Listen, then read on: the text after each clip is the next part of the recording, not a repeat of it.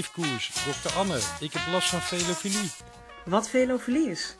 Ja, daar is eh, in de loop der jaren menige patiënt mee geïnfecteerd geraakt.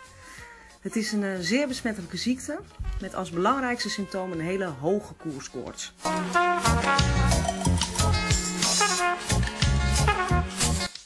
Velofilie dus. Zeer besmettelijk onder een groep fanatieke fietsvrienden. Samen zijn zij velofilie. En dit is de Velofilie podcast.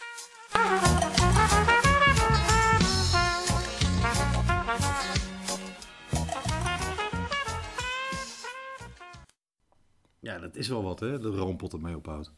Ja, dat is toch wel jammer. De vakantietijd is voorbij. Nou, vakantieparken ploegen, dat is misschien wel... Of vakantievliegwebreizen, dat is misschien wel eh, niet het verdienmodel voor het wielrennen. Nee, maar gewoon de renners die, er, eh, die erbij eh, zitten. Is doodzonde, maar Van ze Schip. wel... Ja, Schippie. Ja, die wil je wel in je ploeg hebben. Dus ik denk, Ploegloos. ik denk wel dat hij een ploeg gaat vinden. Ja, ik hoop het. Maar of dat gaat gebeuren voordat het eh, baanseizoen... eh, Want dat is het lastige. Hij wil natuurlijk volgend jaar eh, Olympische Spelen erbij doen. ja, maar als het, als het aan mij ligt, dan is de baansport super populair. En wil iedereen heel graag een, een goede baanwielrenner in zijn team hebben. Ja, maar dat betekent wel dat een eventuele sponsor hè, of een nieuwe ploeg... hem een groot deel van het seizoen niet op de weg kan inzetten. Want die zullen in tekens van de voorbereiding staan. Ja, dat is waar. Maar doordat hij heel fit uit, eh, uit de winter komt, kan hij wel lekker in de, in de voor, eh, voorjaarsklassiekers meedoen, toch? De Ronde van België. Kunnen weer eh, zo'n schitterende schreeuw Ja, op toch? de grond doen. hey, en Lars Boom natuurlijk. Het zou wel eens einde carrière kunnen zijn. Mm, ja, hij, hij wil weer gaan veldrijden. Ja, maar Zij dat- zal maar een uh, Powell Saus eh, shirtje gaan, kunnen gaan rijden. vorig jaar was dat niet zo'n succes. Nee. nee, maar toen had hij nog de illusie dat hij op de weg, eh, voor de weg aan het koersen was. Hmm. Ik denk dat hij nu weer gewoon lekker veel gaat, eh, gaat veldrijden. Want er valt echt wel een eh, boterham in te verdienen. Huh, ik zou het hopen. Maar, ja, hij schitterde nog op het WK met, met een fantastische lange beurt. Of een aantal lange beurten. Pieter, Pieter Wening, Pieter ja. Wening, gewoon ploegloos. Dat, vind ik wel zorgelijk. Ja, dat gaat niet lang duren. Nou, dat hoop ik. Als er eentje naar Corendon moet gaan, dan is hij het, hè? Dat zou wel een mooie match zijn, hè? Ja, Als wegkapitein. zeker man. Overigens, als jij toch Corindon eh, erin gooit. eh, het gerucht gaat dat. eh, ik ben even zijn bijnaam kwijt, maar de voormalig Duitse topsprinter. De gorilla. De gorilla, ja, ik wilde de panzerwagen zeggen. De André. Die wordt in verband gebracht met Corindon. Dat zou ik wel een hele rare vinden. Nou, aan de andere kant. Ze, zijn, ze staan nu vierde. Ik geloof derde op een lijst. Van de pro-continentale ploegen. En ik meen dat plek 1 en 2 rechtstreeks toegang geven tot alle World Tour eh, koersen. En dat zou natuurlijk op zich, hoewel eh, Roodhoofd, hè, die, die eh, eigenaar, CQ eh, ploegleider, heeft gezegd: het interesseert ons helemaal niks. Ja, maar voor eh Greipel als sprinter meenemen in de World Tour koers, daar heb je niet zoveel aan. Nee, maar ik bedoel, als Krijpel daar zit en ze dit jaar die, die plek 2 nog niet halen, dan pak je volgend jaar, als hij pro-continentaal rijdt, natuurlijk wel flink wat punten mee. Oh, dat bedoel je? Ja, Ja, dat ja, bedoel ja. ik. Ja, dat denk ik ook.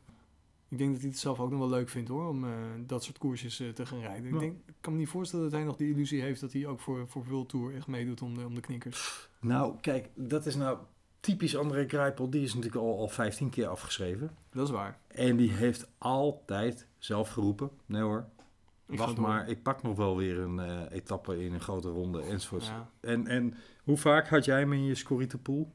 Dit jaar? Nee, de afgelopen jaren. Ja, meestal wel. Ja, toch wel? Ja, ja, ja. Nou, ik had meestal zoiets van, ah, Krijpel, nou, dat is nu wel... eh, Nee, maar hij deed altijd wel mee voor die top 10 plaatsen. Of, Ja. of hij wilde alsnog voor die dertiende plek eh, Ja, sprinten, waar je toch ook wel wat puntjes mee pakt. Ja, dat is waar. Maar goed, wat, ik, wat ik ook wel in hem zie zitten, is dat hij voorjaarskoersen eh, wil gaan rijden. Ben- Gent-Wevelgem.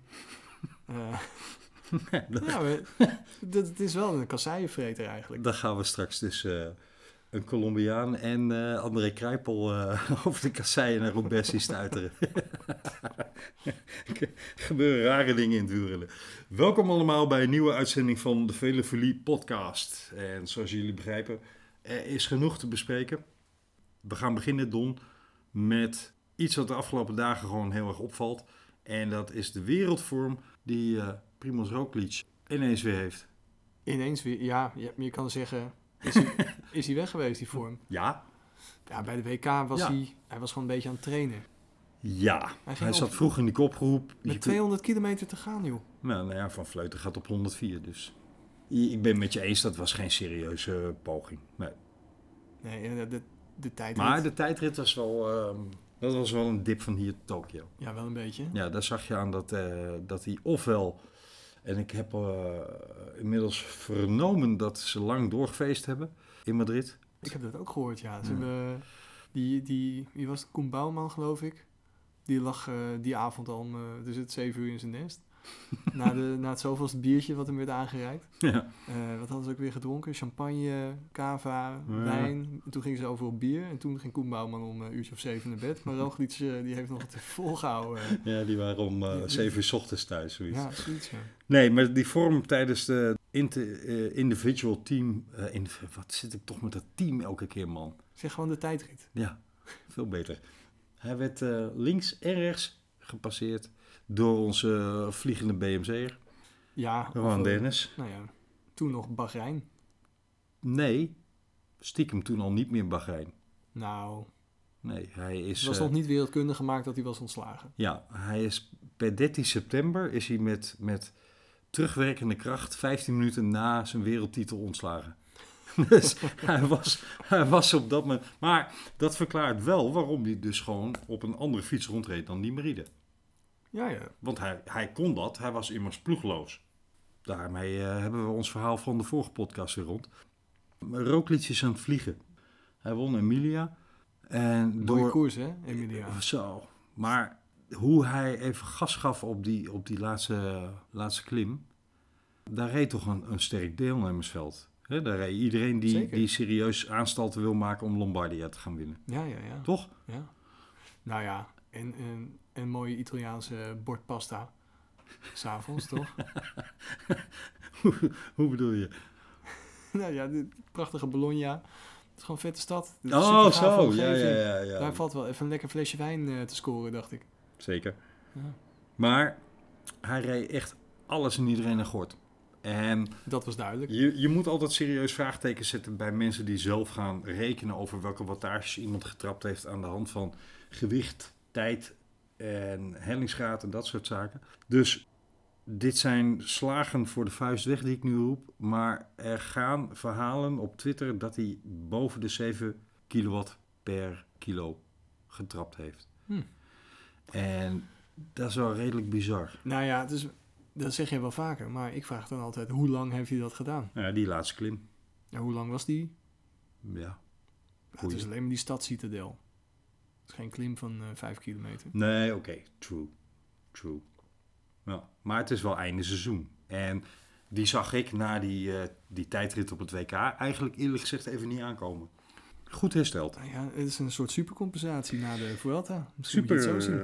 eh, compensatie. Hij eh, mag toch absoluut bij een van de favorieten voor Lombardia opgeschreven worden. Mm. Maar daar komen we zo nog wel even op terug. Ehm, maar dat was niet het enige wat hij, wat hij deed. Hij hield nog even huis. Al lag daar wel een iets andere reden aan ten grondslag. Hij won de ook eh Trevali. Trevali. Ja. Maar heb jij al die voorjaarskoersen gezien van, eh, die Je de afgelopen week waren? Je zegt voorjaar, maar je bedoelt Oh, sorry, najaar. de Ja, ja. najaarskoers. Pardon, pardon. Ik heb... eh, eh, De herfstkoersen. Ja, ik heb ze op, op vandaag na. eh, terrein heb ik niet gezien. Maar voor de rest heb ik ze wel gezien, ja. Wauw, want ik kom elke dag thuis van, eh, van mijn werk. En dan eh, is de koers al afgelopen. En dan moet ik een samenvattingje kijken. Ja, ik neem het op. En dan, dan spoel ik door het eerste deel Ja. heen en dan zie ik eh, de laatste 50 kilometer ik, heb, of zo. ik heb problemen met mijn Eurosport eh player. Ze hebben die, die app hier hebben ze geüpdate. En dan moet ik opnieuw inloggen. Maar ik ben mijn wachtwoord vergeten. En dan eh, stuur ik een mailtje van... Hey, stuur me even een nieuw wachtwoord. Die krijg ik gewoon niet. Nee. En ik kan ze nergens bereiken, die gasten. Maar Ja, dan doe ik een oproep nu. Eurosport. geen Wij kijken en luisteren naar jullie. maar fix dat effing wachtwoord van Don. Ik zal zijn achternaam niet noemen. Mail maar naar velofipodcast.gmail.com Ja, precies. Of op Twitter, @velofilie. Ja. Maar wat ik wilde zeggen over dat die, die najaarskoersen, die herfstkoersen in Italië zo gaaf zijn. Het Absoluut. is zo'n mooi land. Wat hebben wij ons eigenlijk heel eh, kort tussendoor, wat hebben wij ons net een beetje voorgenomen voor volgend jaar? Eh daar naartoe op vakantie te gaan. In ieder geval in die anderhalve week daar zijn. Ja, Want nou, dan pak je zoveel leuke koers. toen mee. zei ik tegen jou, dat is wel de tijd van het jaar dat ik vaak met vakantie ga. Laatste paar weken september, eerste week oktober. Ja. En toen ben ik ook een keertje daar geweest in Italië. En toen heb ik samen met eh, mijn eh, vriendin, jij weet wie ik bedoel, De baas. hebben we eh Lerobica gefietst. ja, leuk. Die hele oude stalen fietsen. Mhm. En het was eh, Ja, heel oud. Want verplicht voor 1985, wat is eh, het? 1987. Ja, oké. Maar ja, het mag best later zijn, maar doe alsjeblieft een beetje je best. Dus doe die eh, de Toeclips, toeclips, de waslijnen. commandeurs op de buis. Ja, commandeurs op de buis, de waslijnen. Dat zijn die, de, Ja. remhen, de remkabels die boven je stuur lopen. Zouden En mensen echt niet meer weten wat de waslijnen zijn? nou ja, sommige mensen die Ja. nog met eh, de Shimano STI hebben gefietst. Ehm, Weet je wat ze eigenlijk wel verplicht zouden moeten hebben bij de Eroca? Nou. Afmontage. Kom op zeg. nou, Je kunt dat toch eigenlijk met goed fatsoen niet met Shimano komen? nee, je, bent, je vergeet eh Gali, CPM. Ja, dat mag allemaal ook, als het maar Of geen Mega. Shimano is. Japans Ja, ja. vishengel eh, gebeuren. Toevallig reed mijn vriendin toen op een eh Gazelle Champion Mondial afgemonteerd met Shimano 600 Arabesque. Oké. En ze stal de show, jongen. Hey, we dwalen af. Oké, sorry. Maar eh Leroica, Ja, niet vergeten. Wie, weet je wie die dit jaar hebben gefietst? Ja. Vorige week? Marianne Vos. Ja. En John Degenkop. Dat zei je, ja, leuk. Dat, dat, dat getuigt van de echte liefhebbers, want ze hebben er helemaal niks aan. Nee, nee. Behalve een hoop koersplezier. En dat twitterde Marjan Vos ook. Dat ze enorm veel plezier had gehad van... Ja. Ze genoot van de wielerhistorie die je in die koers ziet. Hè. Eh, want oude fietsen, oude truitjes, oude aankleding. eh, mensen proberen En Nou. over de Strade Bianche. dat. Fantastische Lekker omgeving. wijntje erbij. Ja. En iedereen met een enorme lol die meedoen met het. Met Nou, dat, vind- dat, dat zet ik hierbij een mooie uitdaging neer. Don, gaan wij volgend jaar de Aerobica fietsen. En dan gaan we in die week, anderhalve week, daar op vakantie zijn. Daar, eh, dat, ja, Maar we gingen ook al naar de Tour, hè? dat Dus- gaan we doen. Moet even rekenen met die vakantiedagen. Hé, hey, maar ehm Roglic dus. Terug naar, eh, naar de, de, de actualiteit. Hij won Ja. ook nog Trevali. En dat kwam eigenlijk een beetje... Dankzij de, de cameraman. Zullen we het een blunder noemen? Of zullen we het gewoon typisch Italiaanse... Ja, jij begon over dat die cameraman eh, dik betaald wordt door een eh, zekere uh, Kazachstaanse wieler. eh, Ene Vinokorov. Ja, die was Ja. toch in België aanwezig om eh, ja, een, andere, een andere zaakje af te handelen. Ja, maar eh, LL Cool J Sanchez die reed toen op kop, hè? Ja, Toen dat gebeurde, reed hij op kop of reed hij... die reed op kop. Ja, die was eh, dat wel solo eh, aan het doen. En dat zag er indrukwekkend uit. Ik las dat de kopgroep, die werd eventjes 500 meter eh, eh, verderop eh, neergezet. Nee, het was niet de kopgroep. Het was de achtervolgende groep. Die reden achter Sanchez aan. En dat was wel een indrukwekkend groepje. Onder andere met eh Valverde, Mollema. met Mollema, met Wilco Kelderman. En ehm, ja, dat, dat was echt een groep waarvan je denkt, die gaan we ook in Lombardije terugzien. En ehm, Mollema laat trouwens sowieso zien de afgelopen die, al die koersjes in Italië dat hij steeds weer top 10 rijdt. Ja. Hij, is, hij is erbij. Ik weet niet, ik zie hem eigenlijk niet winnen. Maar goed, dat wisten we ook niet van eh, Wout Poels in de tijd. Dat hij, eh, heeft hij Lombardije gewonnen? nee, Luik Bastenakeluik Oh, ik natuurlijk. wou zeggen. Maar dat ja. is toch ook een monument. Ja, maar dat was inderdaad toen ook best een verrassing in, die, in dat opzicht. Ja, of Nick Terpstra die de eerste keer eh Roubaix won. Ja, dat die, was die geen enige verrassing. keer dat hij Roubaix won. Maar- Dat was geen verrassing. nou ja, Tom Bonen zou wel even winnen toen. Maar wat, ze, wat er dus gebeurde met die achtervolgende groep, die reden strak achter de cameramotor aan. En daardoor strak een kilometer of wat het parcours af. Was dat even handig? Dat voor was eh, handig voor Roglic, ja. LL Sanchez? Nou ja, Sanchez die heeft het niet gehaald. Nee. Nee. Wat, ehm, Het zag er wel een beetje gek uit. Ik heb die laatste kilometer gezien. En er was een eh, mannetje of vier die op kop reed. En Roglic in het laatste wiel. Ja. Nou, die reed wel heel makkelijk weg bij de rest. Die andere jongens... ja, er waren twee dingen heel opvallend aan. Eén, er reed iemand opvallend vooraan die we het hele seizoen niet vooraan hebben gezien. Had een boutseizoen van hier tot Tokio. Wil nog wel eens iemand op zijn mijl mappen. Ik, ik zit je met grote gro- Oh. Oh ja? Ja, Oh. Italiaan. Ja, nee, maar hij reed ook bij het WK toch eh, vooraan? Ja. Mr. Moscon. Ja. Moscon sprong als het ware naar Sanchez toe. Maar dat, was niet, dat, dat, dat leek meer op een lead-out dan dat het daadwerkelijk een demarrage of zo was. Hm. Ik vond het een hele rare actie. Het, het, ja, het had, het had geen enkel nut. Nu terugdenkend was het inderdaad Moscon die reep kop toen Roglic eh demareerde. Ja, maar Moscon was, was echt zo'n zo'n halfbakken poging tussen, tussen tempo maken en wegrijden of zo aan doen. Het- Ja, het zag er heel vreemd uit, vond ik in ieder geval. En toen dacht Ja, er ze zaten natuurlijk naar elkaar te kijken, maar ja, Ja, het is wel iets te op, eh, opmerkelijk. ja. En, en toen dacht Roglic, ik geef er eh, even een snok op. En op een of andere manier na Emilia dacht de rest, eh, nou later maar. Of Ja. zo. Het is de Trevali maar, hè? moet je Ja, ook waar, maar de, de- hij reed wel heel makkelijk weg. Nou, wat mogen we daar in ieder geval uit concluderen? Bij het rijtje shortlist favorieten voor Lombardije. Met vijf sterren. Ik denk dat we daar een vliegende Sloveen eh hoog hebben staan. Toch? Absoluut. Hey, wie, wie er nog meer eh, bij die favorieten, denk ik, eh, genoemd moet worden? Michael Ja. Woods. Eh, ja, die won vandaag Milaan-Turijn. Zo. En goed. Ja, ik heb het niet gezien. Ik ook niet. Ik heb het gelezen. Oh wel. Nee, ik heb het niet gezien. Ik heb het gelezen. Nee, vandaag kwam ik er niet aan toe. Maar ehm, hij schijnt indrukwekkend gewonnen te hebben. Dus. Dus zodra Eurosport mij een nieuwe wachtwoord heeft toegestuurd naar deze podcast eh, gehoord hebben, ga ik hem ook kijken. ja, precies. Anders kijk ik geen kop over kop meer. Zo, daar zul je het hebben. Uiteraard voor Lombardije. Weet je, wat, laten we even heel kort zeggen. Wat is nou zo specifiek mooi en specifiek kenmerkend aan Lombardije? Waarom is dat nou een van die fantastische monumenten uit het wielerseizoen? Nou ja, het, is, eh, het zijn de vallende bladeren natuurlijk. hè? Oké, dat, is, dat is blauwzoen-nostalgie. Die Ja. heb ik ook wel, maar... prachtige landschap. Ja, Is het niet eh, het Como meer waar ze omheen rijden? zeker. Ja. Eh, Madonna del Cisalo. Ja, mooi met clip. het, Het heilige, heilige kerkje. het mooie kerkje met al die oude fietsen. Een wielermekka, hè? Ja. Natuurlijk dat laatste klimmetje en dan die afdaling. Prachtige finale. Het is een soort uh, Milaan Sanremo, maar dan nog, eh, nog een stuk geaccidenteerder Ja. qua terrein. Ik wou het zeggen. Ja, natuurlijk. eh, Want dat, dat is Sanremo is een halve sprinterskoers, maar Ja. dat is dit niet. de, de, de kern van Lombardije is dat het het laatste grote monument van het seizoen is.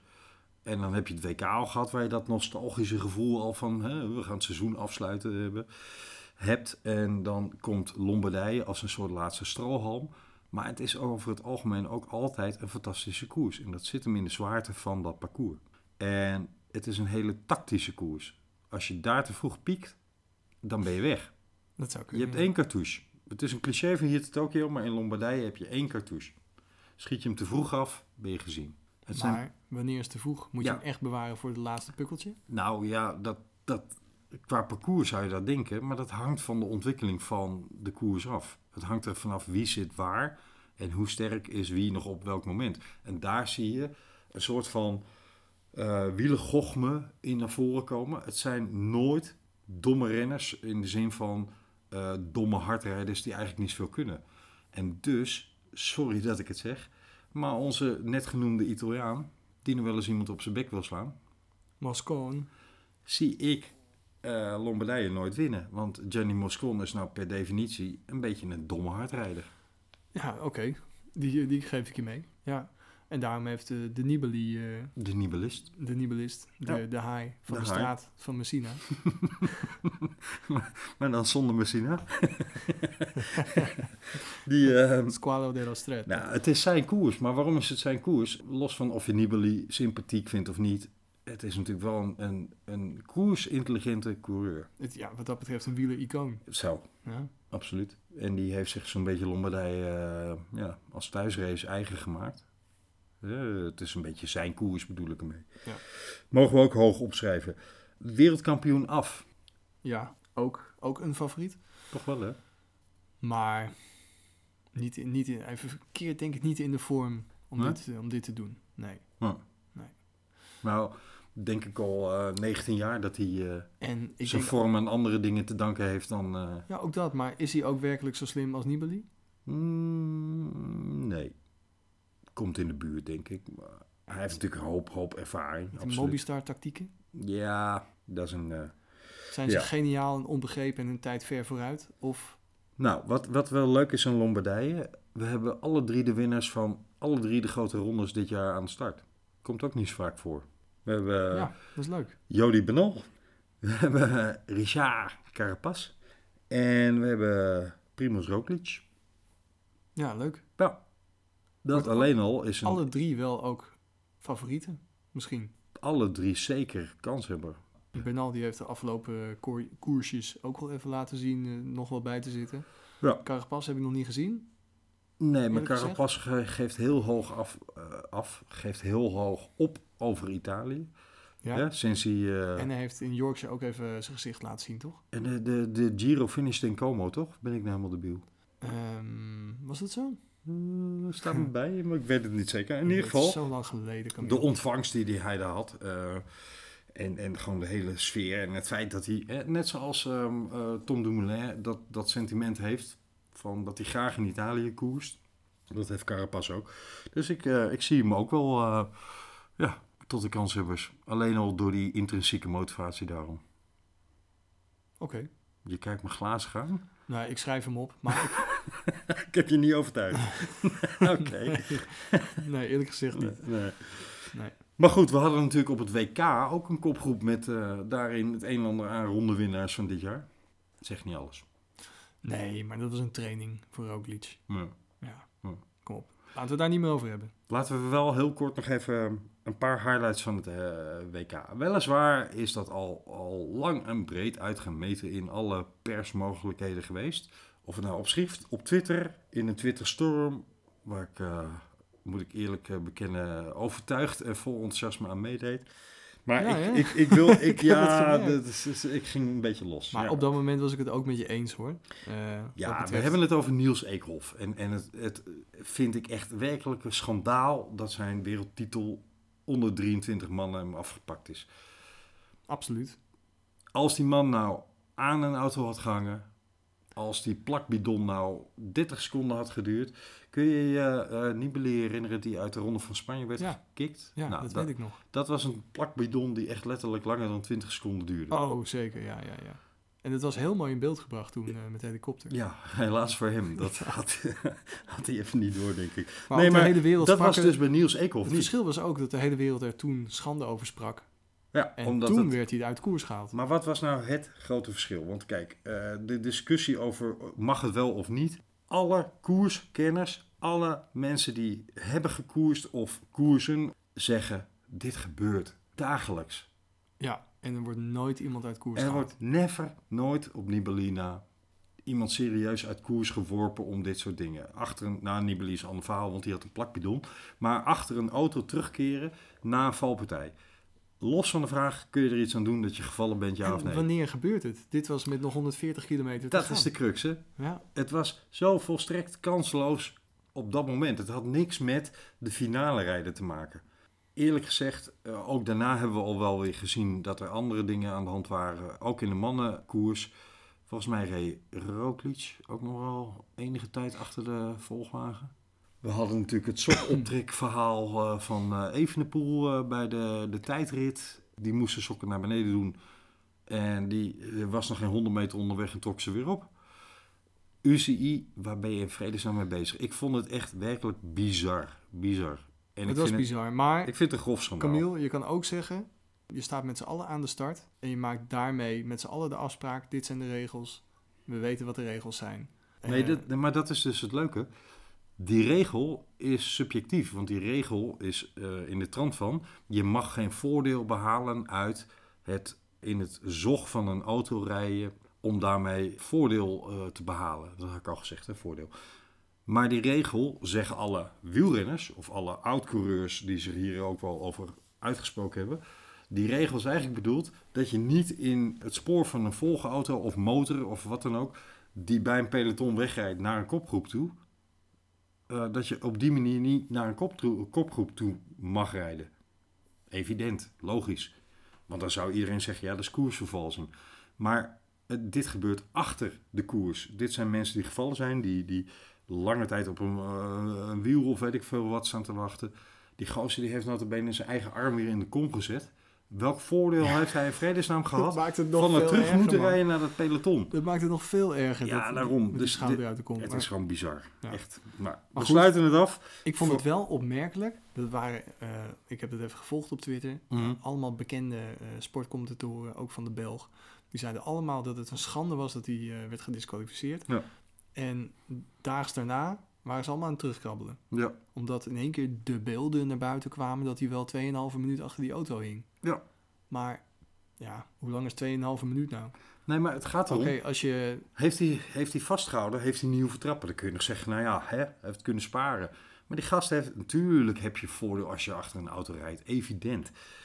Maar je moet nog wel steeds trappen. Hij moest dus nog steeds terugkeren in dat peloton. Het is ook niet zo dat het op 15 kilometer of 20 kilometer of zelfs 40 kilometer van de- finish was. Nee, het was 140 kilometer van de finish. De hele koers moest nog ontwikkelen op dat moment. Er was, toen hij viel, was er net een kopgroep aan het ontstaan die wegreed. Dat was eigenlijk het begin van de koers. Daarvoor was er nog niet zo heel veel gebeurd. Ja. Dus je kunt, je kunt eigenlijk onmogelijk zeggen dat hij om, om, om, op welke manier dan ook voordeel heeft gehad. Ik, ja, daarom vind ik het zo bizar. Kijk, regel is regel, eens. Als die regel evident op één situatie slaat of op één... Maar als het 20 seconden was geweest, had het wel gemogen. 2,5 minuut mag niet. Anderhalf dan wel? Nee, ik wil, Daarom ik wil is het niet meer hebben. Nee. Voor ons, Trouwens wel leuk dat die Italiaan, die uiteindelijk daardoor wereldkampioen werd, in een eh, tweet zei dat hij wel zeker de beste in koers was. Die- Ja. Hij zelf, de Italiaan, hè? de, de arrogante zak hooi. zijn, eerste Nou goed. tweet, zijn eerste tweet was dat hij zei...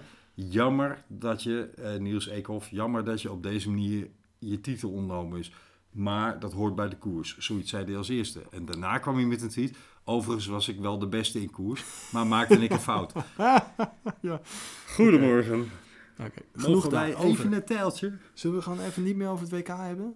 Nee, we gaan, eh, we gaan afsluiten. We gaan het ook niet over de hongerklop hebben enzovoorts. Nee. Nee. Je maakt je vinger nat, je steekt die op en als die droog wordt, dan is het goed hè.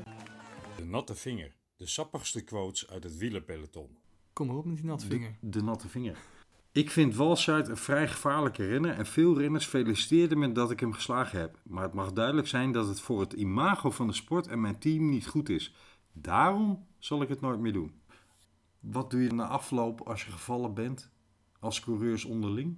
Oh, nou ja, even bespreken. Zeg, hey, jij ging een beetje zo, hè? Nou, geeft niet hoor. Volgende keer beter. Ja. ja, wat je in ieder geval niet doet, is met wielen op elkaar gaan slaan of met je vuist aan elkaar zitten. En wat is nou de natte vinger van de week? Je zou bijna denken dat je dat juist wel moet doen, hè? Als je die beelden ziet. We hebben het natuurlijk over eh Senegal, die eh Versus Walscheid. Walscheid op zijn, eh, op zijn bakken sloeg. En daarna Nou, zijn excuses Het ervoor leek, het aanbood. leek wel eigenlijk alsof hij een beetje op zijn helm tikte, toch? Ah, dat was iets meer dan op zijn helm tik hoor. Kijk, één, als je als lead-out vervolgens uitgebreid over je schouder gaat zitten kijken. Hij stuurde ook niet echt weg, hè? Want wa- waar hebben we het over? Senegal viel omdat Walscheid in de sprint naar hem toe kwam en hem aantikte. En Senegal schro- eh, schrok zich een ongeluk, want hij is net aan terugkomen of is teruggekomen van een, eh, een schouderbreuk, hè? Had hij.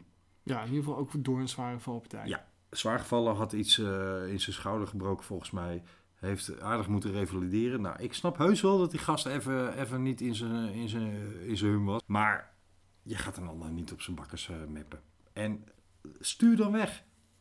Dan, dan ben je maar even niet die trainerende gast die zich midden door het peloton laat afzakken. Wat je steeds vaker ziet bij sprint, lead-outs. Ik eh, irriteer me daar sowieso al aan. Ja, maar als het om de belangen gaat, hè, die worden steeds groter. Ja, maar vind je het gek dat er ook vaak gevallen wordt? Als je je midden door Ja. een sprint in de groep laat afzakken. Oh man. Dan ben je gewoon, dat vind ik sowieso al een beetje een debiel. Maar Kun je je voorstellen dat je je sprint aanzet en je gaat gewoon volle bak. Je gaat 200% ga je je eigen sprint aantrekken en dan komt er zo'n gozer je tegemoet. Nou ben je als goed is als sprinter dan ook wel in de zone. Dus je bent wel uiterst geconcentreerd. Dus eh, daarom zie je vaak dat het goed gaat. Maar als je die beelden in slow-mo terugziet, wat een, wat een, een, een stuit, een stuiterend gebeuren dat is. En hoe mensen soms hun fiets bijna overdwars hebben om, om iets te ontwijken enzovoort. Ja, is eigenlijk een godswonder dat er niet nog veel vaker eh, van alles gebeurt. Zeker. zeker. Maar Als je dus al niet vanwege betonnen paaltjes of, of eh, weet ik veel wat dranghekken die verkeerd staan onderuit gaat. En je komt dan over de finish, blijf dan met je handjes van een ander af, zou ik zeggen. Zou ik ook zeggen, zeker omdat eigenlijk Walscheid hier eigenlijk geen blaam trof. Hij reed eigenlijk een keurige mooie lijn. Nou, laat Walscheid een beetje eh à la eh, de Manx Missaal een wilde sprinter zijn. Ja, of eh, zo'n reputatie hebben. Ja, laat hij een beetje vervelend die jongen in de sprint zijn. Dan nog, je blijft met je handjes van elkaar af. Ja, zeker. Dan ben je heel over die finish. En dat gebeurt helaas tegenwoordig ook nog wel eens niet. Maar hij vond het misschien wel extra nodig omdat die camera op dat moment op Walscheid gericht stond. Die Ja. werd op dat moment geïnterviewd. Ja, nou, ik vond het schande. En zeker die quote na, waarin hij eigenlijk zegt... ja, eh, ik heb pro forma mijn excuses aangeboden. Want het moest van de ploeg. Maar ik heb ondertussen stiekem heel veel complimenten gehad... dat ik hem op zijn bek sla. Dan ben je gewoon een dikke loser. Ja, niet zo slim ook. Wat we gaan doen, Don... is eh, even hebben over wat we de komende tijd gaan doen. Er gaan een hoop leuke dingen nog gebeuren, maar niet. Ja, want eh, ik zeg wel de hele tijd... het seizoen is voorbij. Maar dan hebben we het over de weg. nee, het seizoen gaat beginnen, Camille. Het, het gaat gewoon door. Want over een week, Don. Eh, over een week is het EK baanwielrennen in Apeldoorn. Yes. Jawel, time En, to shine. eh, nou denken onze luisteraars misschien dat jij de enige bent die er enthousiast van wordt. Het is niet zo, maar jij bent wel Kom op, man. onze baan gek. We- Weet je hoeveel Nederlanders daar in een regenboogtrui aan de start staan? Nee, Nee? nee, Zullen we even vertellen? van het schip. Jan-Willem van Schip. Sorry, Ja, ja, van schip. Jan-Willem van Schip, Ja. op de puntenkoers. We hebben natuurlijk, eh hoe heet ze, de dame. Kirsten Wild. Ja. Ik weet niet hoeveel truien zij op dit moment heeft. Ah, ja, ze heeft het Twee of drie of zo? zoiets, ja, volgens mij. Ja. Oké, dus ze mag ze in ieder geval op bijna elk onderdeel aandoen. Ja. Dus Emmy Pieters, ja, ik geloof Emmy Pieters ook, Ja. die heeft met Kirsten Wild koppelkoers eh, wereldkampioen eh, geworden. de heren. De heren sprinters. Ja. Johnny... Hoogland. Ik zag het je denken. Jeffrey, Hoogland. Jeffrey Hoogland. die heeft hem op de kilometer gewonnen. Ja. Ze hebben hem ook op de teamsprint gewonnen. Ja, ja. Eh, en natuurlijk onze sprintkampioen. Jezus, man. Oké, die gaan we opzoeken, want eh, dit is te Nee, erg. Hou Ja. op, dit is echt Ja. heel erg. Nee, er, er valt een hoop... Harry eh, Lafrijze. Ik heb hem niet eens opgezocht, maar Harry Lafrijze is onze sprintkampioen. Ja. En dat is wel het koningsnummer natuurlijk op de, op de wielerbaan. Ehm, voor de mensen die echt helemaal nul verstand hebben van, van racen op eh, de baan. Leg jij eens even uit welke onderdelen er zijn en een heel kort steekwoord waar dat over gaat. weet je hoeveel onderdelen er zijn? Nou ja, Moet ze allemaal op- even- Nee, niet allemaal. De scratch. eh, nou, de scratch is wel een belangrijke. Eh, noem eens Omnium, eh ploegenachtervolging en scratch. Moet ik die alle drie uitleggen? Ja. Eh, nou, het Omnium, dat zijn verschillende onderdelen. Ik geloof dat er tegenwoordig maar vier onderdelen zijn, Ja, waaronder een sketch. ja. maar scratch is ook individueel, toch? Of Eh, eh, als, als los onderdeel, zeg ja, maar. ik denk, ja. ja. Ja, ja, lijkt me wel. Ja, sowieso. Ja. Maar op de Omnium heb je dus de sketch. Volgens mij heb je de puntenkoers. Is er ook nog een achtervolging? Zou zomaar kunnen. Ja. En pff, goh, ik weet het niet eens meer wat er nog meer op de Omnium zit. Nou, laat ik het hebben in ieder geval vragen. naar een paar onderdelen gesketcht. Ik denk, ik denk dat de luisteraars die wij hebben, Don, dat dat li- wielerliefhebbers zijn. Dat weet ik zeker. En de meeste wielerliefhebbers zullen vast wel eens een zesdaagse bezocht hebben of ervan gehoord hebben. Is het WK wezenlijk anders dan een zesdaagse? Dat is compleet anders. Ja. Ja, echt heel, heel, heel anders. Een zesdaagse is gewoon een kermis. Ja. En dan eh, eigenlijk liggen de winnaars van tevoren meestal al zo'n beetje vast. Maar het is wel heel leuk om naartoe Wat te zeg je gaan. nou? Ja, Nou ja, het is echt heel leuk om naartoe te gaan, want er zijn ook verschillende onderdelen. Je hebt die, de mannen die meedoen met de zesdaagse, dat zijn eh, koppels. Ja. Dat zijn teams, weet je wel. Terpstra samen met eh, Van Baarle heb ik een keertje op de, Ja. in, in, in Rotterdam gezien. Maar daarnaast heb je ook nog sprinters. Die doen ook mee gewoon voor de lol De eigenlijk. dikke dijen. Ja, de dikke dijen. En die gaan dan eh surplassen. Ja. En dan gaan ze sprintwedstrijden doen. Soms eh, een sprint à trois. Soms, soms Laten we eerlijk zijn, bij een zesdaagse gaat dat even los van dat er echt best wel serieus hard gesprint wordt enzovoort. Er wordt heel hard gereden. Maar, Maar, het gaat ook om de hamburgerlucht met Ja. gebakken uien en, en Ja, de gezelligheid enzovoort. Hè? ja, WK op de baan is een ander verhaal. dat is heel Dit is serieus. keiharde, serieuze topsport. Op het WK moet het publiek eh, leiden onder de prestaties van de renners. Zoals eh, twee jaar geleden, of anderhalf jaar geleden is het alweer, in eh, Apeldoorn. Ja. was ik op de WK. hadden ze eventjes de, de verwarming op eh, 42 graden gezet.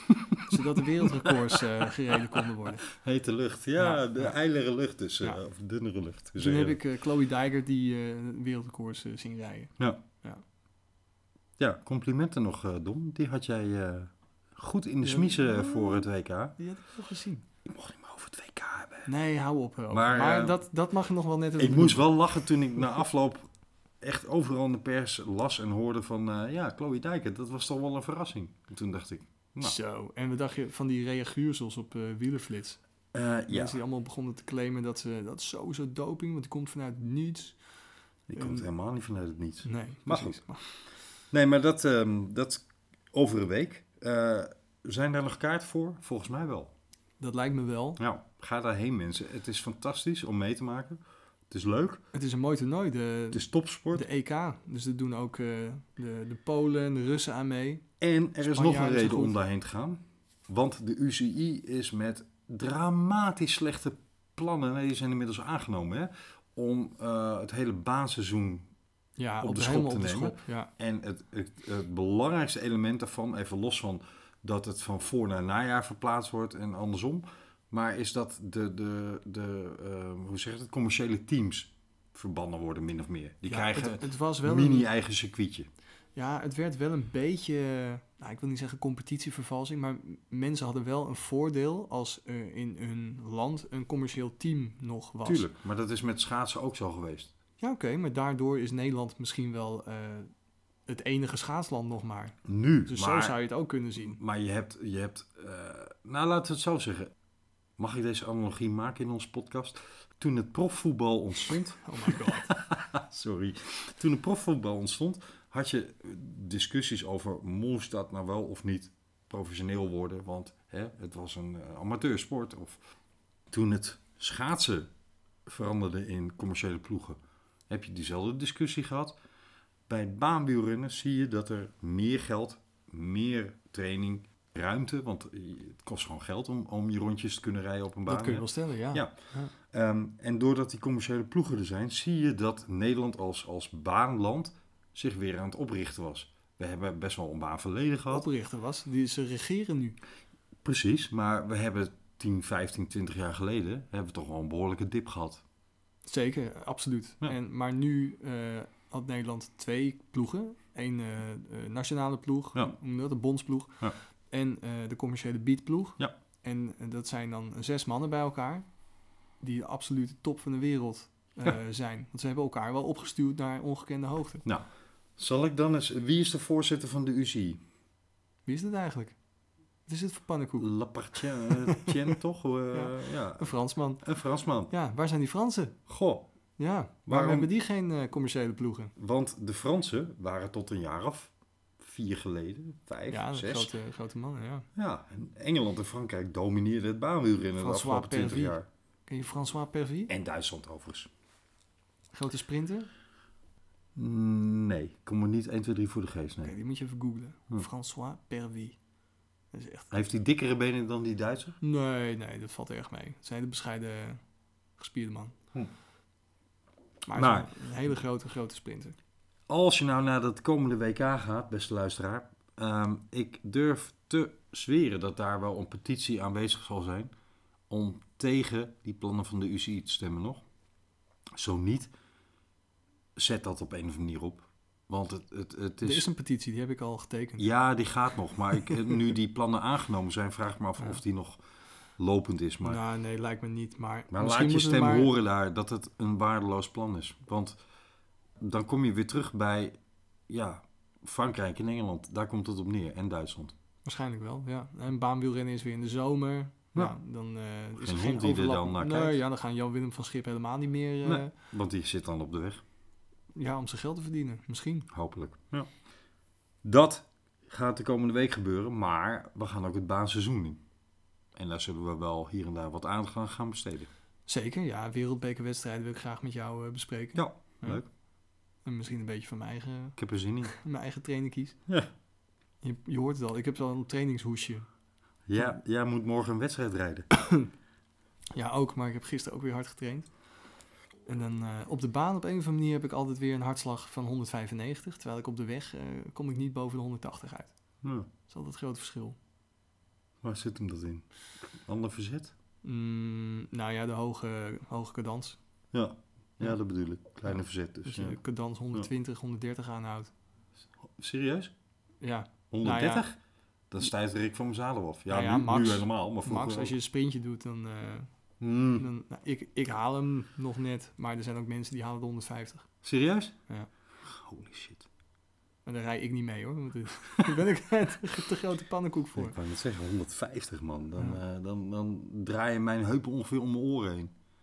Dan, dan breekt mijn lichaam fysiologische stukjes. Ik zie het voor mijn ogen afspelen. Ja, echt. dat zo- dat zo'n been loskomt als een rotor. Dat is één van de dingen daar waar we tijd aan gaan besteden. En we gaan, Ja, we gaan het ook nog een beetje over de cross hebben. zeker... Ondanks dat het zo'n Belgische aangelegenheid is nu. Mm, Ik heb dan een paar crossjes gekeken. Ja. Top 10 is steeds alleen maar Belg. Lars van der Haar zit er niet eens bij. Nee. Maar, echt, eh, jij zei net zelf, Lars Boom gaat weer crossen. Ja, oké. ik weet niet of het daar interessanter van gaat worden.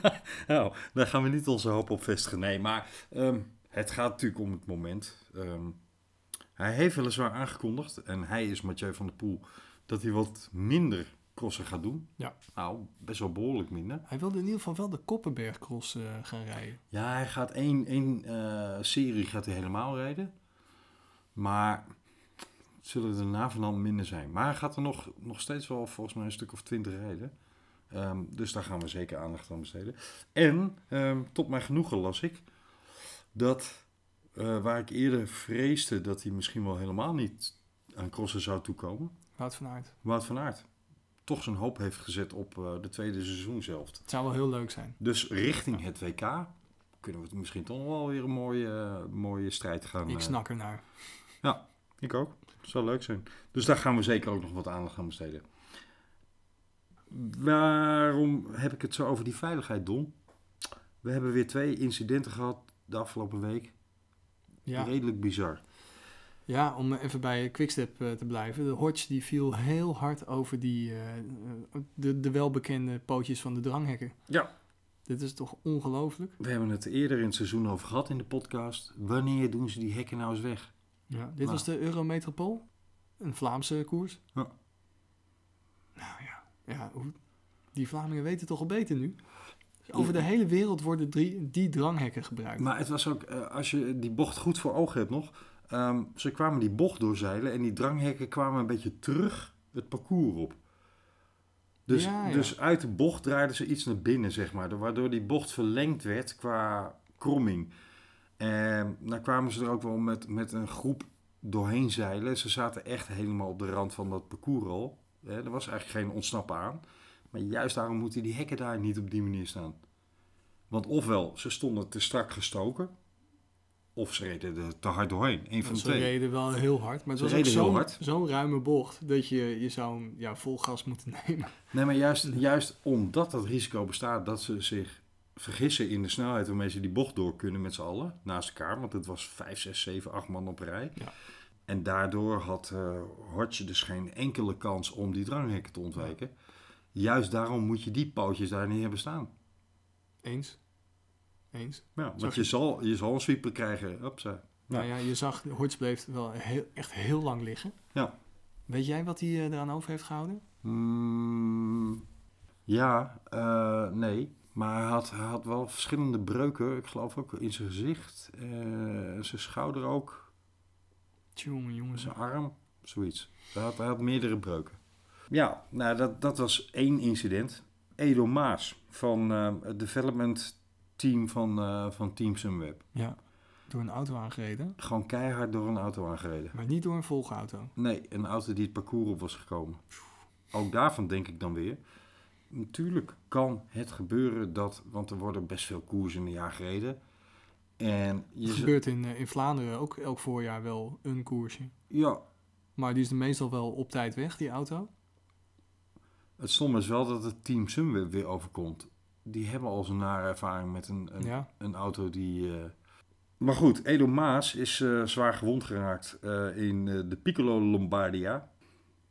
Ja, ligt er ook niet zo al te best bij. Maar die heeft dan relatief nog wel mazzel gehad.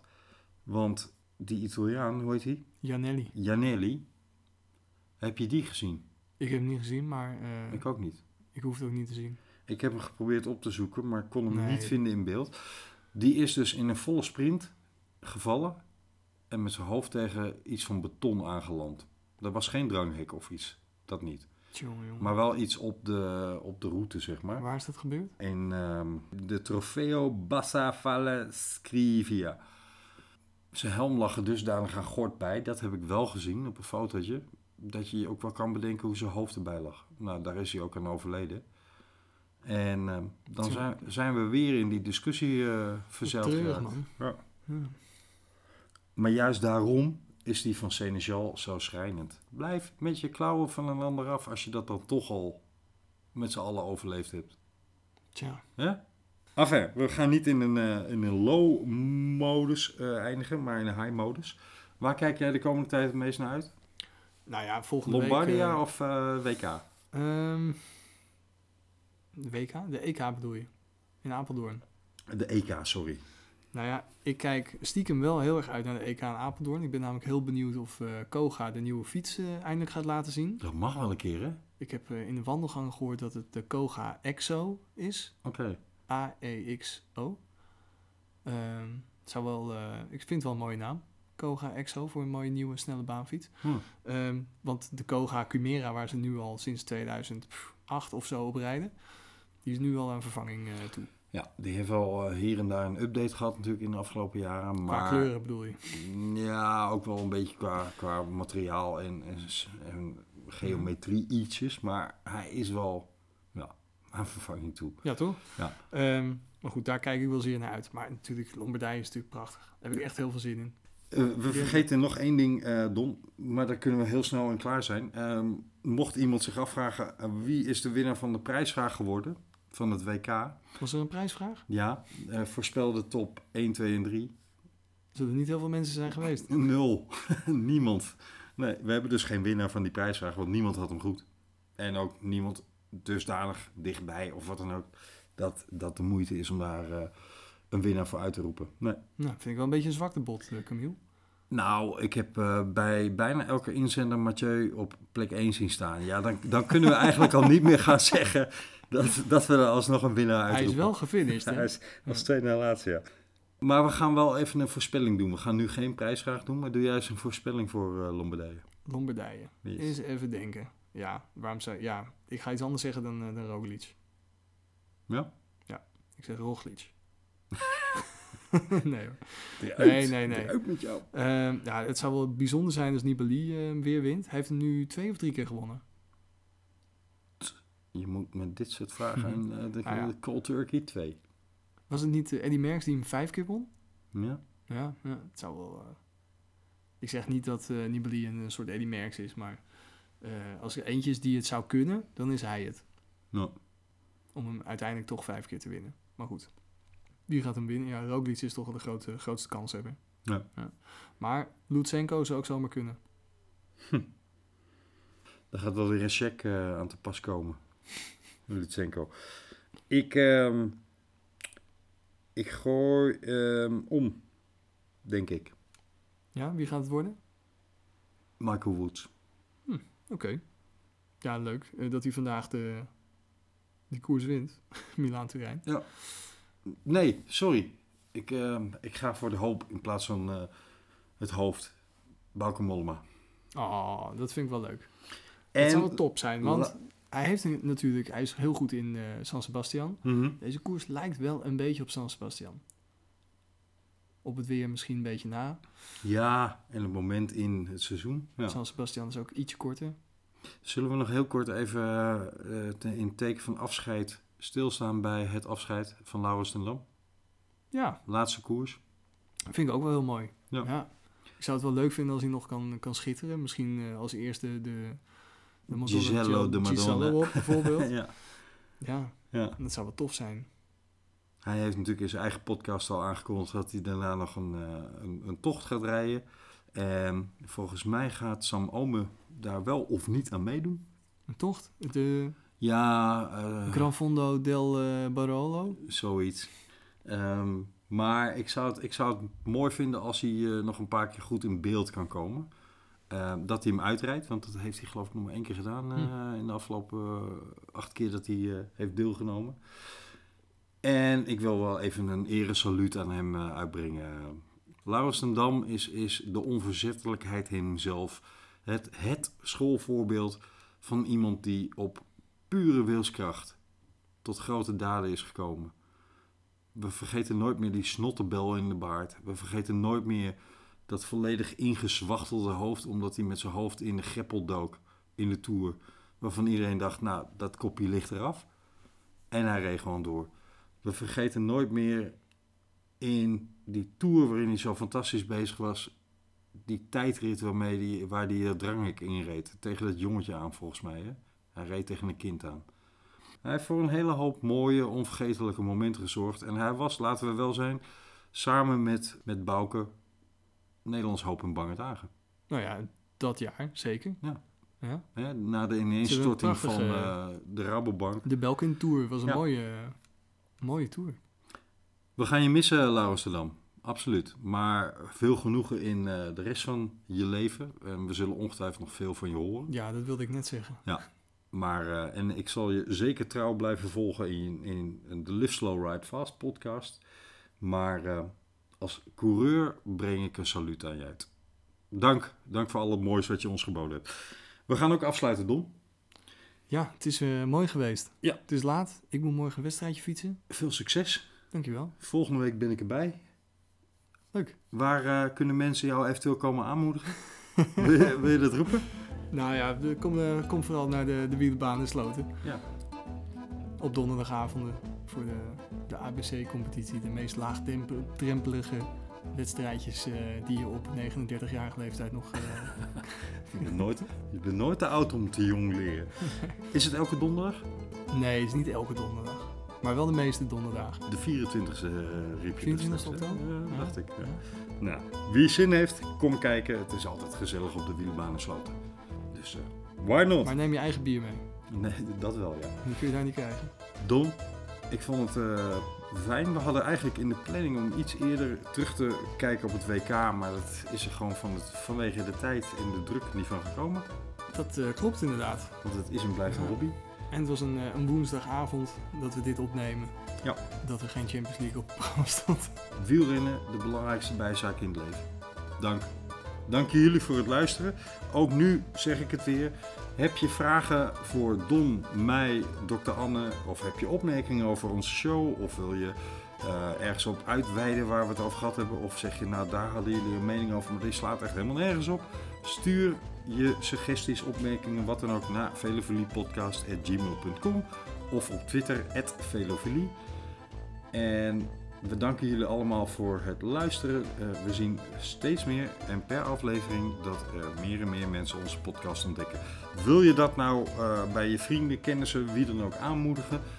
Zet dan een recensie op iTunes. Dat helpt heel erg, want dan wordt onze podcast beter gevonden. Dus wil je een recensie op iTunes plaatsen, dan is onze dank daarvoor groot. Wil je opbouwende kritiek in die recensie kwijt? Dat mag ook. Eh, bedankt voor je feedback. ja, precies. Dat was hem wel. Dank voor het luisteren en alla prox- proxima vez. Hasta la próxima. Ciao.